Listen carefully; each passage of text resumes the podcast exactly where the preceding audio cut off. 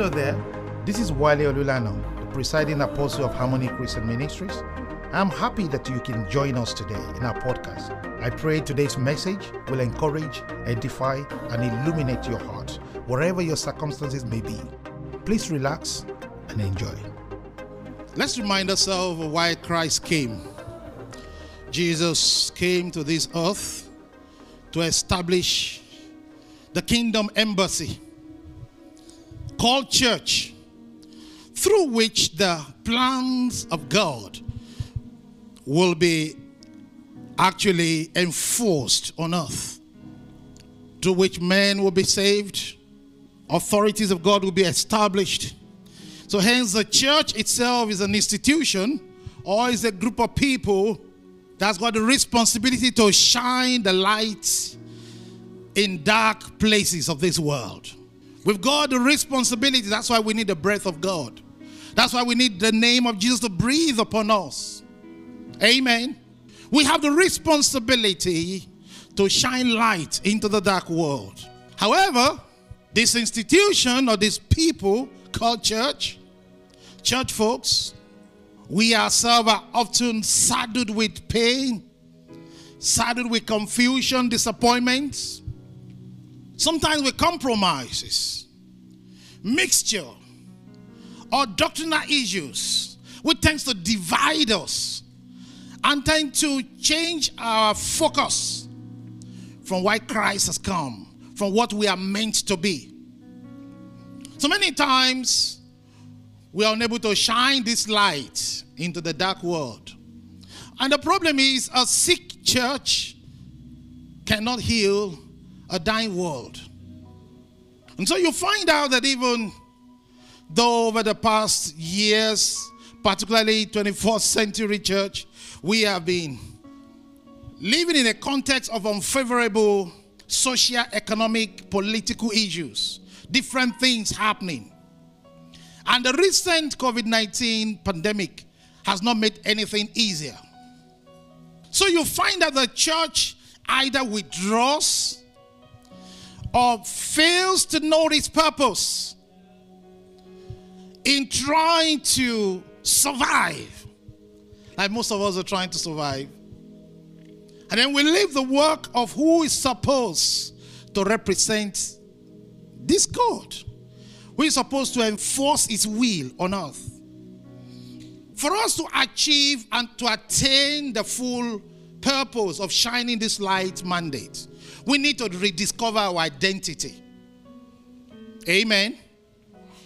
We must draw inspirations from the Bible, from people who lived before us and people who lived even in our contemporary times. How did they do it? These are people who we see them as heroes. But who are these heroes? They were ordinary folks, ordinary individuals. Sometimes their names were not even mentioned. But they did stuff in difficult circumstances by simply acting and trusting in obedience to what has been said to them to do. Now the truth is, these folks, they also at different times fluctuated between that which was looking very gloomy. They fluctuated between pessimism. But then they just woke up to, it is possible, to optimism. Just like you fluctuate between, I can do this, to no, I'm not able. I can't go and die. I can't go and kill myself. I can't go and publish his name in my office. I can't stand up for the truth when everybody is saying this or that thing. But the people that we are studying, they dare to stand up in the face of insult, sometimes being ignored. But they made a name for God, for themselves, because they stood up. Friends, it's in such circumstance that we have found ourselves this morning in the passage that we are studying from last week. I had to give you that background because I want to show you this morning the bigger picture of John chapter 2. It is a passage that looks so simple. As a matter of fact, children know this story, the wedding in Canaan. But because, as a good Bible student, you will know that anything that is done at the beginning or at the end of a matter is important. It cannot be left for chance. That's why the foundation of a house takes time. That's why when it comes to the crowning of it, takes time. So there must be something about John chapter 2 that we have left out over the years. And this morning I'm trusting God to help the church to see a bit more than what we have seen before. And so I go back to the story of John chapter 2 this morning. Within the time that we have got, the Bible says, on the third day, there was a wedding in Cana of Galilee. To start with,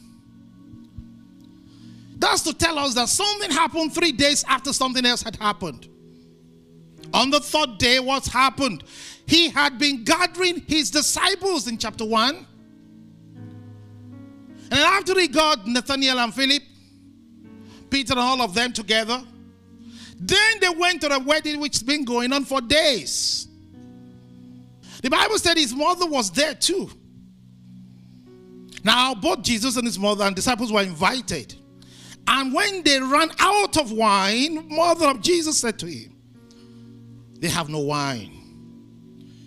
I like the way it's put in the contemporary English version. He said, when the wine was all gone, Mary said to Jesus, they don't have any more wine. Jesus said to her, woman, what does your concern have to do with me? My hour has not come. His mother said to his servants, whatever he says to you, do it. Now there was set there 6 water pots of stone, according to the manner of purification of the Jews, containing the 20 and 30 gallons apiece. Jesus said to them, fill the water pots with water. And they filled them up to the brim. He said to them, draw some out now and take it to the master of the feast. And they took it.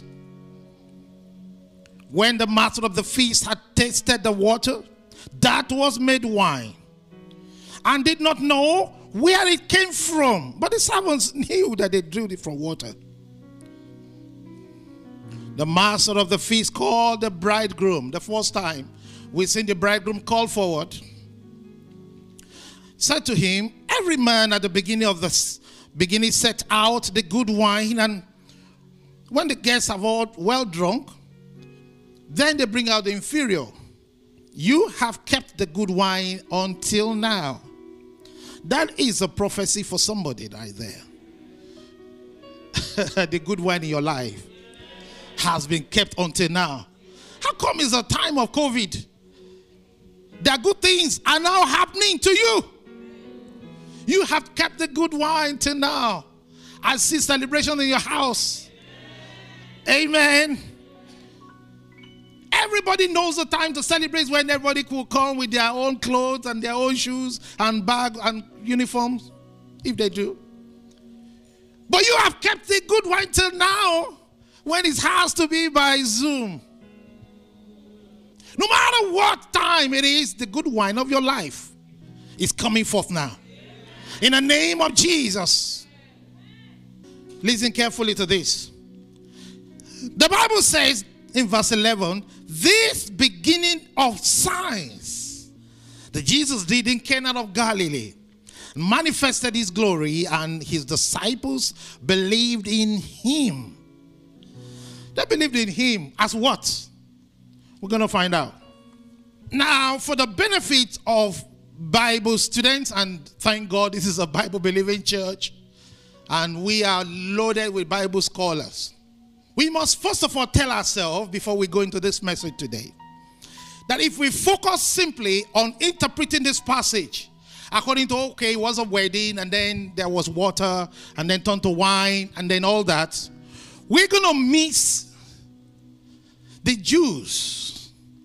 We're going to miss a lot of stuff that is in this passage. And that's why I really rejoice, especially with some of my students. The apostolic students in the house know that we said on Tuesday, we are going to be doing hermeneutics. And that is a deep study and in understanding how to study and to preach the gospel. To see the depths, to see how it fits into the story. And just for the benefit of everyone hearing us in the world, you're not invited to that class anyway, but just for the benefit of this class today, let me show you some stuff in this passage that you may have missed, because there are several strands in this short story that I just read. One of the strands is the way Jesus Christ answered his mother. You could take that up in a parental class. How did he answer his mother in that passage? Well, that's one strand. Another one you can see here is the water turned to wine. Was it alcoholic wine? Was it not alcoholic wine? That is a whole debate that many people in the church have not yet discovered or recovered from. That's another strand. People have written books on that, what I just said, what they didn't understand. Another one is this Bible story has given us again a biblical reference for marriage ceremony. This is where the role of the church comes into it, because they invited Jesus. Do you understand what I'm saying? These are different strands in this one story. Then another one, which I think actually is the one I love most, is on the third day. On the third day. The third day itself is a theological fact in the scriptures, because of what happens on the third day generally. The third day, Christ rose from the dead. Do you understand what I'm saying? On the third day, the church was birthed. On the third day, things happened on the third day. And before this point, on the third day had been referred to 3 times so far in this book of John. So when we talk about the third day, that's something for us to study. But now let me point out something else to you. Again, it was a wedding. That in itself is a subject to study. Because you see that when God created man, Adam and Eve in the garden, he put them together. The first thing he did with them was to conduct a wedding. At the beginning, there was a wedding. When Christ comes back, this is going to be what? The wedding. The beginning of the ministry of Jesus Christ could not have been left to chance. So that in itself is what studying. Why was it a wedding he went to? There must be a reason. But that's not where we're going to today. I just thought I'll give you some things to think about as you go to have your coffee this afternoon. I want to look at 3 things in this passage that caught my eyes. And the first one is the wedding plans that was falling apart. It could be the business plans that was falling apart. It could be the ministry that was falling apart. It could be the career that was falling apart. Whatever the thing is, you can put it in there to help you understand the gravity of what we are saying here. Now, because it's a wedding, let's stick to the wedding. Because everything else I've mentioned has a protocol. Now, there is a protocol and a preparation required for weddings. And the couple in question, they knew it. The people getting married here, they followed the protocol. As far as we can tell, this wedding seemed to have ticked all the right boxes. They invited their guests on time. They didn't leave Jesus Christ out at the beginning. So you can imagine how beautiful everything was at the beginning. And they were set for, okay, today is our wedding day. But despite all the great plans they put together, it seemed that things were falling apart. At a point, even with Christ in their boat, storm came. At a point, even with their plans there, they have done nothing wrong. Things ran out. They ran out of zeal. They ran out of desire. The wedding was coming apart. The marriage was hitting the rocks. Somehow, things were no longer working. The business was no longer hitting as it should. We're no longer making our marks. Is it that we didn't call God? Yes, we did call God. Things were going wrong. So what do you do when all your plans, my friend, everything you've done seems to be hitting contradictions? You have been told if you do these 5 steps, it will be 5 steps of success. You have climbed the 5th step. You're looking for the 6th now. Nothing has happened. You have been told to wait for your miracle. You have been waiting. Nothing has happened. It seems that it's getting worse rather than get better. Joseph did nothing wrong. Yet God gave him a dream of who he's to become. And he was working out the dream. And despite the fact that he tried his side of the deal, it landed him in prison. That was not the plan. It was not meant to be. The wine was not supposed to run out. I mean, Jesus was on board.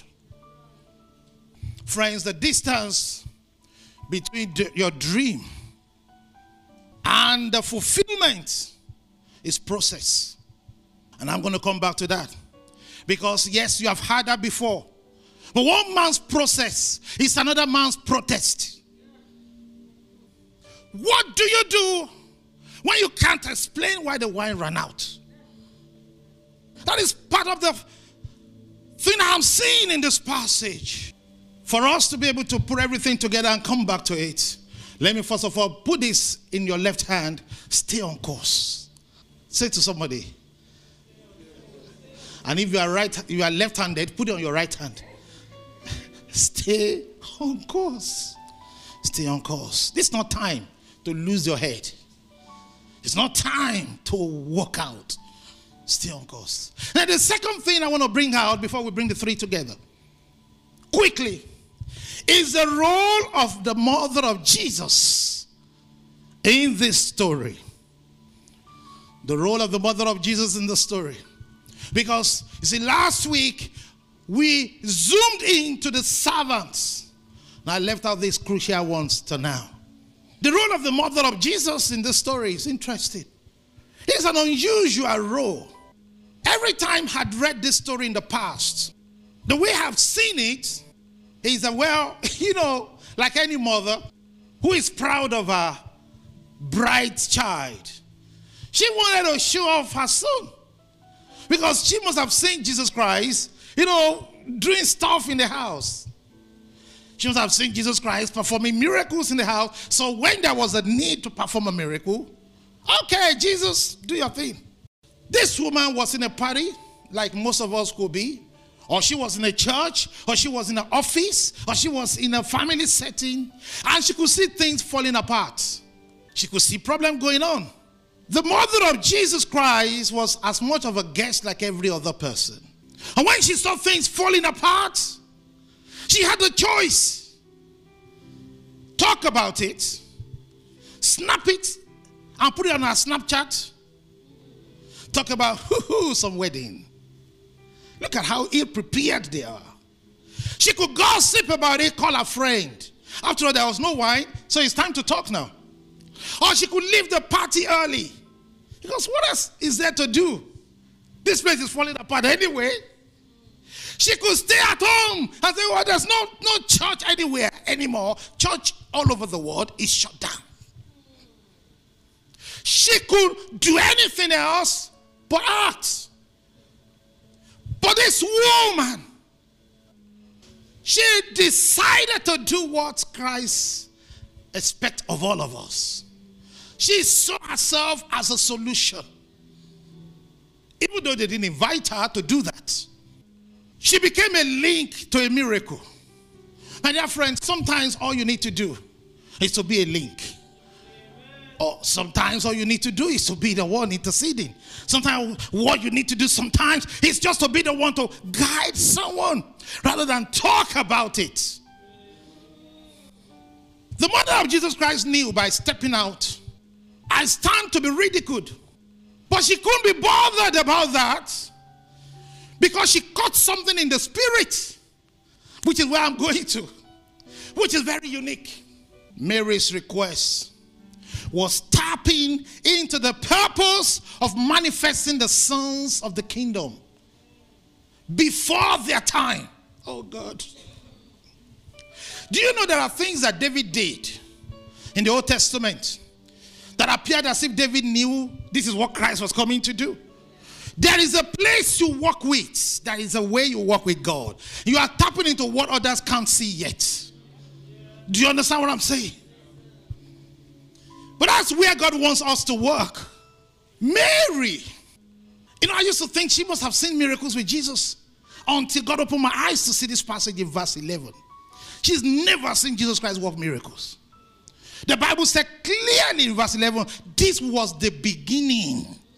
Oh, you're not getting it this morning. But what was it that she saw? There is something that Mary caught onto that we must latch onto this morning. It was what the mother of Moses caught. Oh, Jesus. When she looked at the baby, everybody was giving up on their baby. But the mother of Moses said, this is a good child. He said, there's something about this child. I'm not going to let this child go. I'm not going to let it go. I know this baby is sick, but it's not going to die. I know things I have. I'm sorry if I have to put this baby on the river, even that is full of sharks and crocodiles. I know that this baby will survive. Something about this baby. I cannot let my child go. And something. When you carry a womb, when you carry a vision in your womb, you say, I know, I've seen it. I've seen it. Your husband may be snoring, not because he didn't believe, but they are wired differently. But this woman won't let go. If I don't have to sleep, I won't sleep. I know I'm going to wait. It's the same thing. The Bible calls her the woman, the notable woman of Shunem. That's what she caught onto. Ah, she nursed a sick child until noontime, and the child died on her lap. And the Bible says she locked the baby on the bed of restoration, and she said to her husband, I'll see you later. What's going on? I said, nothing is wrong. He said, nothing is wrong. Ah, all is well. I said, all is well with your vision. All is well with your dream. All is well with your baby. All is well with what you carry. All is well with your business. Oh, my goodness. Oh, yeah, Brother Sandaria. It is what she caught onto. Jesus Christ knew it. Mary knew it. She couldn't tell. Listen to me, friends. Mary didn't know what Jesus would do. She didn't even know how he would do it. But she just knew something must happen. And so she brought the servants to Jesus. And then she said to them, and she said, you know what? Whatever he tells you to do. I don't know what he's going to tell you. I don't know how the baby will be. I don't know how the baby will come. I don't know when the baby will come. I don't know where this baby will live. I know something will happen. History must be made. I know. Why do you know? How do you know? I receive a prophecy. Hey, who has believed that which was spoken? Oh, Kandaraba. What has been said? What has been said concerning your baby? What has been said concerning your business? What has been said concerning your destiny? This morning, receive it. I want to put your hand on your womb. Every woman, every man, put your hand somewhere. Put your hand. If it's on your mind, put your hand and receive it. Receive grace to conceive in the spirit. Receive grace to conceive. Receive grace to conceive that which no COVID can kill. Who am I talking to this morning? I don't know who I'm talking to this morning. Oh, put a hand on your head, man. You are conceiving ideas. You are conceiving ideas. Oh, my time. I celebrate every woman in the house. I celebrate everyone, every visionary in the house. Every visionary in the house. My Bible tells me women received their dead back. Hallelujah. How did they do it? Oh God Almighty. Oh God Almighty. This is not time for you to go into egocentrism. This is time for you to know, if I have to look funny, I'll look funny. If I have to be insulted, I will look. I don't care. I am focusing on what I want to get. Oh, Jesus is Lord. Let me run this up. I hope I can finish this today. Oh, Jesus, my miracle sneaked on me. Oh, how did it happen?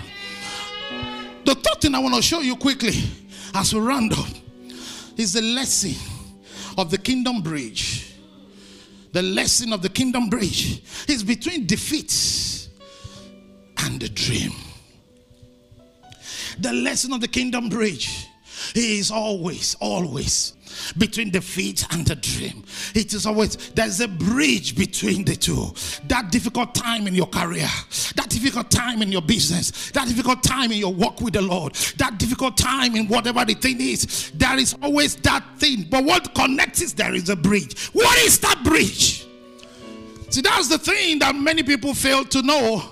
And so it makes the miracle to sneak on us. Are you following me now? Now you got to remind ourselves who Jesus was in this story. He is God. He created everything. He knew what was going on before Mary came to him. All things were made by him, for him. So he was not being informed. Mary just promoted herself. It was the same thing when Peter said something, that you are Jesus, the Son of the living God. He said, wow, you have just entered a particular file that is coded. So Jesus Christ, he knew what's going to happen. And if you look by the law of first mention, like I told us, wedding was in the beginning. Wedding was going to be at the end. So the beginning of his miracle and his ministry, it's not a surprise that he started with a wedding. But what did he want to do with this wedding? That's what we want to look at. I want you to see what Christ did in the story. When the problem was brought to him. John chapter 7 verse 37. The Bible said on the last day of the feast, Jesus Christ stood up and he shouted, he cried out, if anyone needs water, you follow me now? Anyone thirsty, come to me. When the wine ran out, Christ could have easily done that. He could have said, oh, wine ran out. Okay, he could have just stood up. Anyone who needs wine, come. Come receive the Holy Spirit. Are you following me? He didn't do that. He gave them an assignment. If he had done that, it would have been fine. He didn't do that. He could have called the bridegroom, who later on they called. Bridegroom, come here. So what happened to your wine? How did it happen? He didn't do that. He could have called the master of the ceremony. He didn't do that. He chose to be in the background and instructed the servants so that the working of the miracle, which is the purpose, which we will walk in, hallelujah, are you listening to me now? It will be in their hands. It will be in their hands by the act of obedience. Fetch the water. They didn't understand what's going to be, but they understood obedience. So they fetched the water. They went and came. They went and came. And while this was going on, the disciples of Jesus Christ, they were with him. They were observing.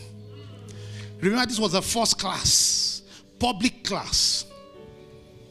Why did he do that? Because Jesus Christ knew everything he was doing now, he's going to be needed during the COVID season. He's going to be needed later on. Because a few days after this point, these same disciples are going to find themselves in the same position of the wedding in Canaan. What do you mean? They were at a crusade and there was no bread. Are you following me now? There was no bread. And just like the Mary came to Jesus, they came to Jesus, Master, the people are here, but there is no bread. And so he did exactly what he has shown them as a model. You give them something to eat. I want to say this to you, my friend. You have something to give. In the season, you have something to give. Listen to me. You have something to give. I don't care what the devil has said to you. I don't care how you are feeling at home. I don't care whether you think, oh, I am sick. Even if you are sick in your body, you are still a healer. Are you following me now? Even if you are broke, you have something to give. Even if nobody is calling you, you have something to give. He said to them, 5,000 men, not counting the women or the children. Let me give my distance before I get carried away. The Bible said, Jesus Christ said, you give them. They said, nothing to give. All we have here is 5 loaves and 2 fishes. He said, that's more than enough. Are you out of your mind? How can we do that? The wine has run out. It's the same thing. My dear friend, the mission, the method and the message remains the same.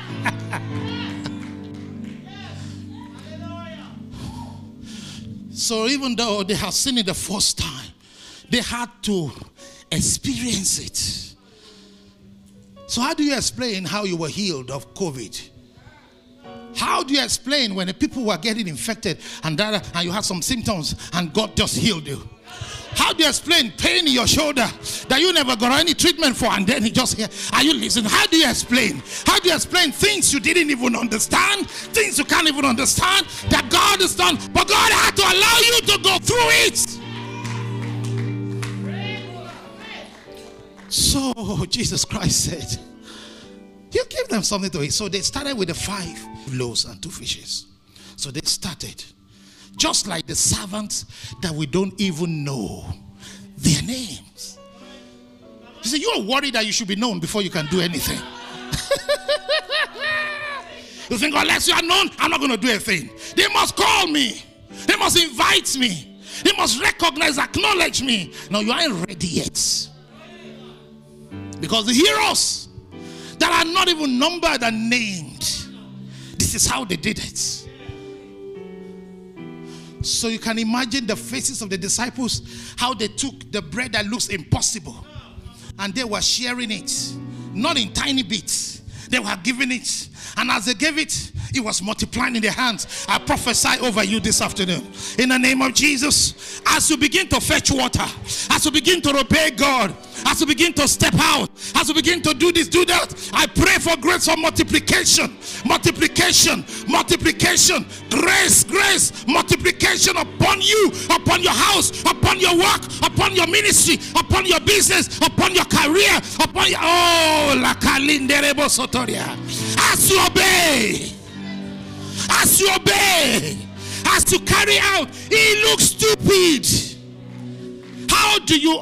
I need you to, just the same way you imagined the 180 gallons of water. Now imagine 9 or 12,000 people, because 5,000 men, not counting the women or the children, were present. So you see the situation now got scaled up. Do you understand what I'm saying? So imagine exactly the same thing, and then imagine the disciples, how long it had to take them to serve them looking stupid. Because every time they took the last one, look at the last one in their hand, and they just gave it, it just multiplied. How did they come from? He just gave the last offering. God just provided. He just gave. God just provided. You thought this is the best job you can have? Boom. God just gave you a better job. God just surprised you. You thought this is the best thing that can ever, boom. God said, boom, just happened.